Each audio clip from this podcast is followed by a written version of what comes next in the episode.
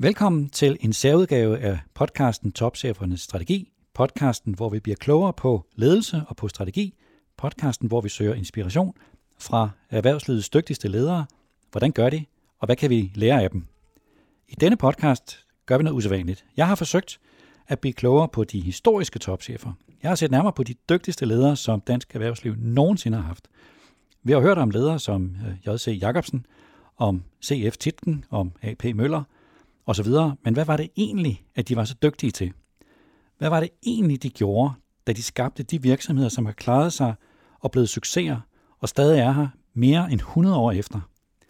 Jeg har researchet, jeg har været på biblioteket og hentet bøger hjem, jeg har talt med kloge mennesker, jeg har talt med erhvervshistorikere, og forsøgt at blive klogere på det. Mit navn er Niels Lunde, chefredaktør ved Dagbladet Børsen, og jeg skrev om de historiske ledere i en julekalender i Børsen i december, og med den som afsæt har jeg samlet mine jagttagelser og kortlagt deres ledelsesværktøjer. Så i dag, undskyld jeg på forhånd, så interviewer jeg mig selv.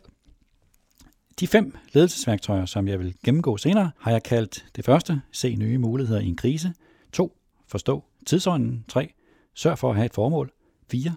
Gør det, du er bedst til, i parentes fokuser på din kerneforretning, parentes slut, og 5.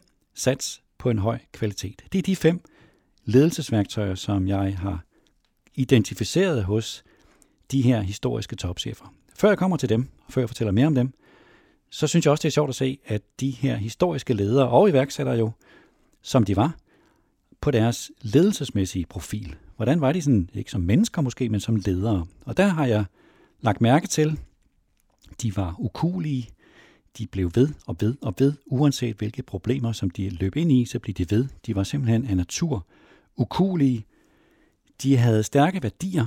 De var meget optaget af de værdier, de selv havde, og de var optaget af at få forankret deres værdier i virksomheden og i virksomhedens kultur, og også af at sikre, at virksomhedens, altså at værdierne overlevede dem selv i virksomheden, når de ikke var der længere. Meget stærkt værdisæt, sjovt nok jo, når man nu tænker på, at vi i vores dage taler om værdibaseret ledelse osv., det er i virkeligheden ikke spor nyt. De var også nogle mennesker, som havde en meget enkel tilgang til at drive forretning. De udtrykte sig på en måde, som var meget nem at forstå for deres medarbejdere. De var typisk ikke akademikere. De var meget jordnære, kunne man sige, og de udtrykte sig på en måde, sådan at alle kunne forstå det.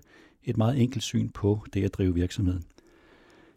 De var også inde over alle beslutninger, typisk måske for iværksættere, men det var de, Ingen detaljer var for små. De var manisk optaget af hele tiden at være nede i detaljerne, være nede i driften, inde over flest mulige beslutninger. De var, kan man roligt sige, perfektionister. De ville også gerne se deres virksomhed vokse, men det skulle være en kontrolleret vækst. De var ikke sådan nogen, som bare for enhver pris ville have, at virksomheden skulle ud i et vækstrit. De ville gerne vokse, men det skulle være kontrolleret. De opfattede sig som fabrikanter og ejerledere mere end som forretningsmænd, altså sådan mere kommercielt orienterede personer. De var mange af dem, de kaldte sig fabrikanter. Stadig i mange år, måske endda stadig i dag, står der på skiltet nede i Danfoss, hvor Mads Clausens kontor stadig står urørt mange år efter, at han døde, fabrikanten på hans dør ind til hans gamle kontor. Godfred Kirk Christiansen, som også er død for længst, kaldte sig fabrikant. De kaldte sig ikke direktører eller forretningsmænd eller den slags, de kaldte sig, hvis de kaldte noget, så kaldte de sig fabrikanter. En stolthed over, en faglig stolthed over det, de skabte og deres produkt. Og endelig så var de følelsesmennesker. De kunne godt tage en svær beslutning, men den tog lang tid. Det var mennesker i deres følelsesvold, og derfor ser vi også jo, at mange af dem havde svært med generationsskiftet. Det mest berømte er jo nok det med Isaac Jacobsen, Carlsberg og sønnen Karl, hvor meget de var op og skændes endda med retssager. A.P. Møller og sønnen Mærsk McKinney Møller, også kendt fra 60'erne, hvor svært det var for A.P. Møller at give magten videre til sin søn. Så der også i Lego. Godfred Kirk Christiansen og sønnen Kjeld, sønnen Kjeld, som jo stadig lever, var også et meget langstrakt og indimellem meget smertefuldt generationsskifte, fordi Godfred ikke kunne give magten fra sig. Der er også nogle tydelige forskelle til i dag, må man sige. De var meget patriarkalske, de krævede ubetinget loyalitet hos deres medarbejdere, men til gengæld så fyrede de sjældent nogen. Det kunne godt indimellem være en hård kultur, der blev talt hårdt til folk, men de fyrede sjældent nogen. De brugte også skideballen som ledelsesværktøj, en hård kultur som nævnt. Det går heller ikke rigtig længere. I år dage skal man jo tænke mere i motivation, i at tiltrække folk, ellers så forlader de simpelthen en, hvis ikke de bliver behandlet ordentligt, heldigvis. Og de var også mere lukkede, meget lukkede, nogle af dem. Øh, mens åbenhed jo er et grundvilkår i dag. I dag er man nødt til at være en transparent virksomhed, åben omkring sine værdier, åben omkring sine tal, sit regnskab. Alt skal næsten være gennemsigtigt i vores dage, også helt anderledes end dengang.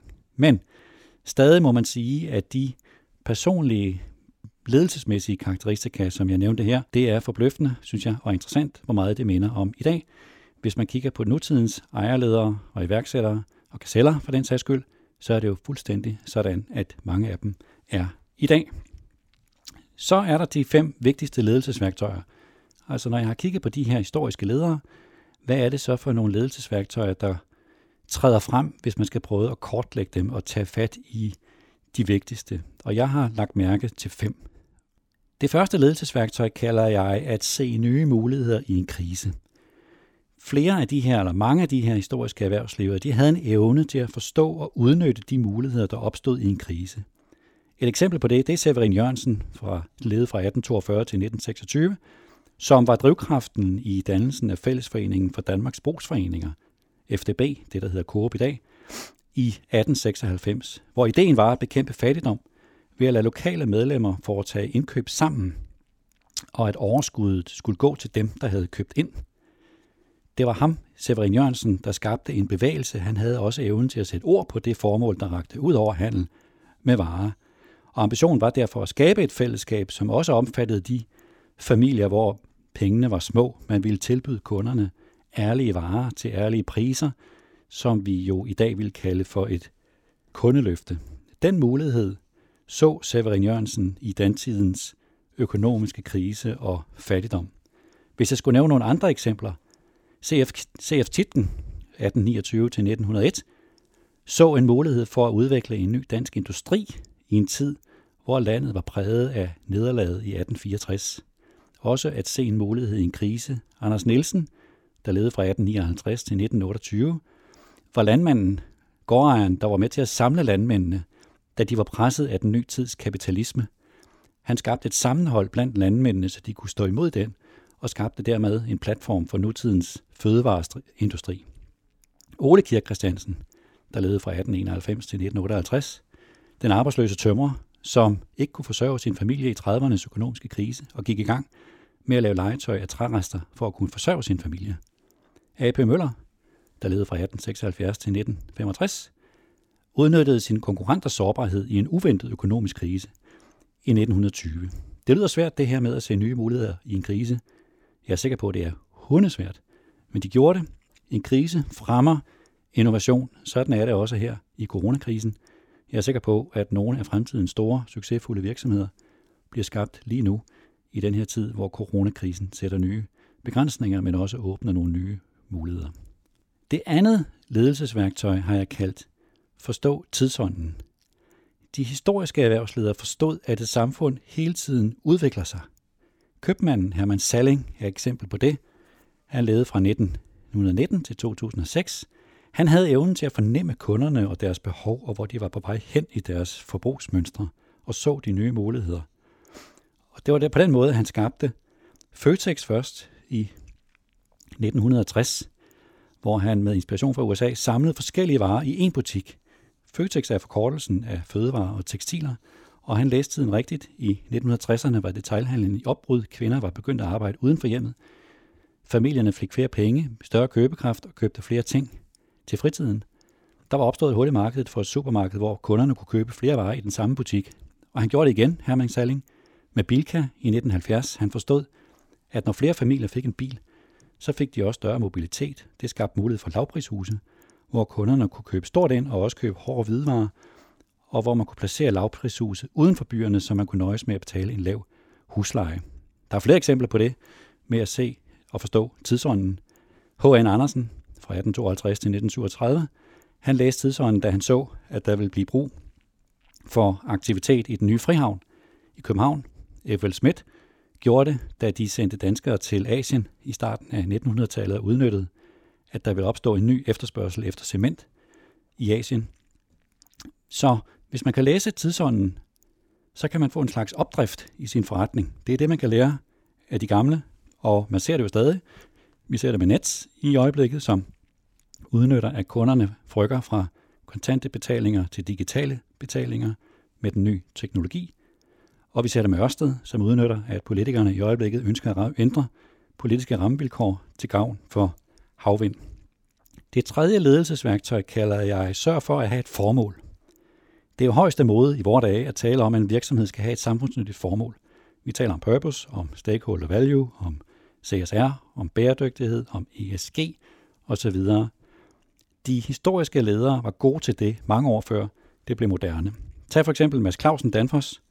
Han skabte Dansk Køleautomatik og Apparatfabrik i 1933.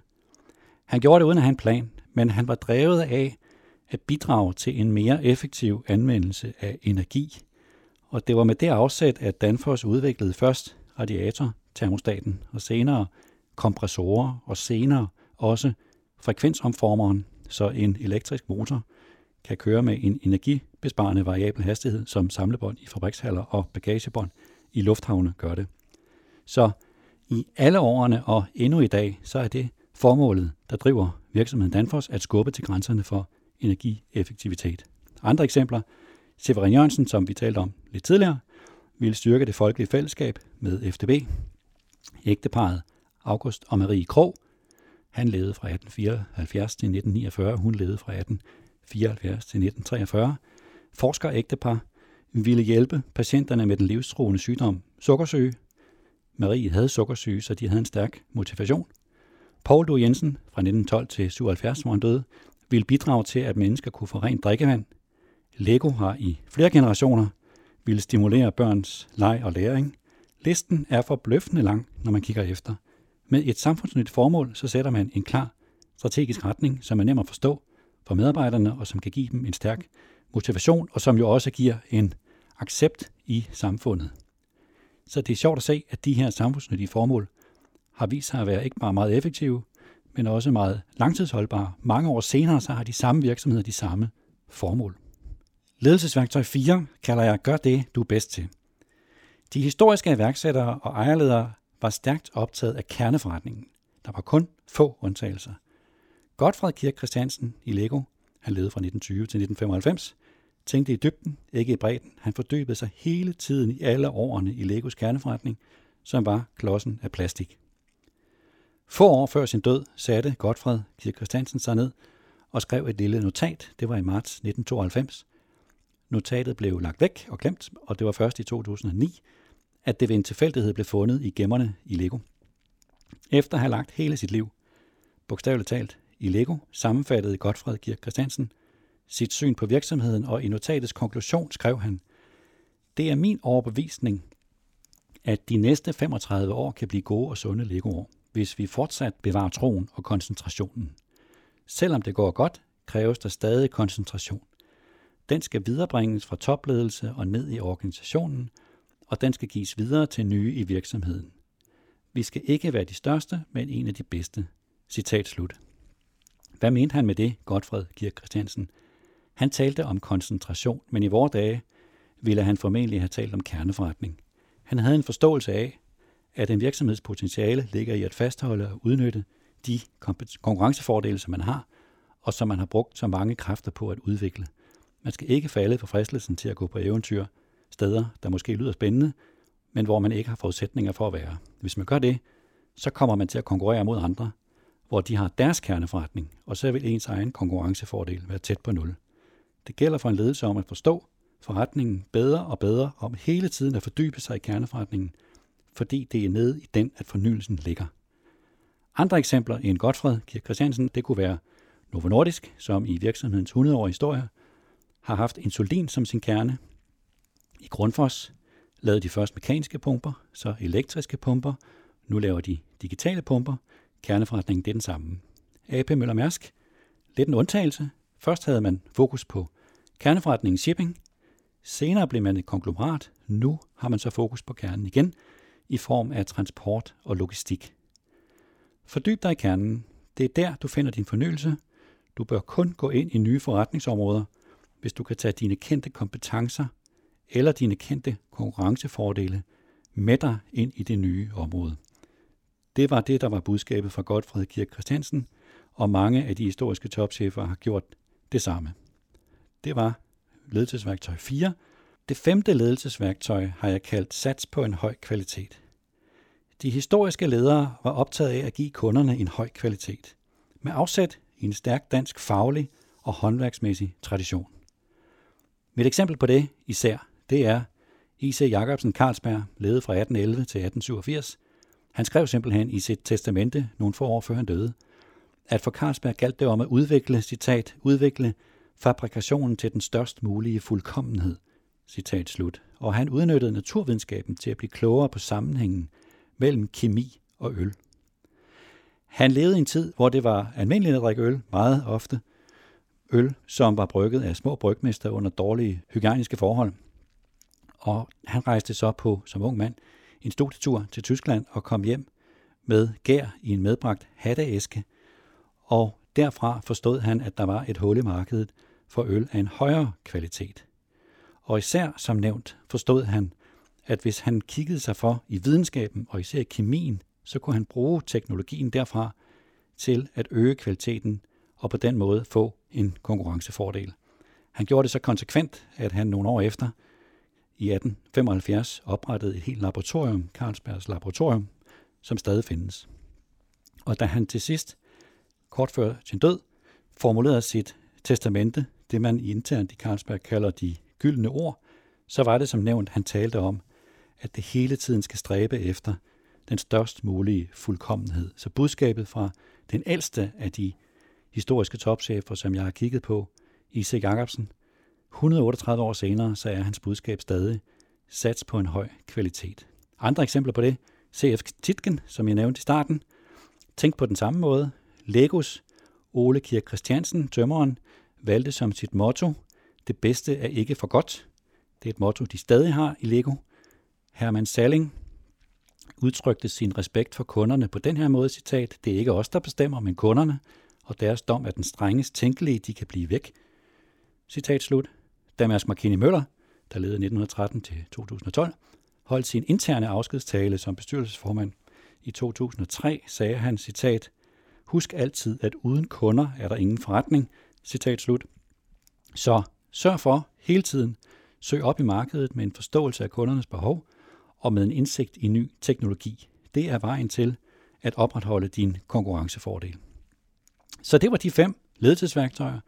Det var mit bud på de historiske lederes bedste ledelsesværktøjer. Jeg må indrømme, at jeg er personligt dybt optaget af at forstå dem og blive klogere på, hvad det var, de var så dygtige til. Og det er inspirerende, synes jeg, at de værktøjer, som de brugte så mange år siden med succes, det er de samme værktøjer, som dansk erhvervsliv stadig bruger. Så det synes jeg har været spændende at blive klogere på. Tusind tak, fordi du lyttede med, og et PS er, at hvis du vil læse mere om de artikler, vi har haft om de historiske erhvervsledere, så har vi samlet dem, og de ligger på borsen.dk-julekalender, altså borsen.dk-julekalender. Tak.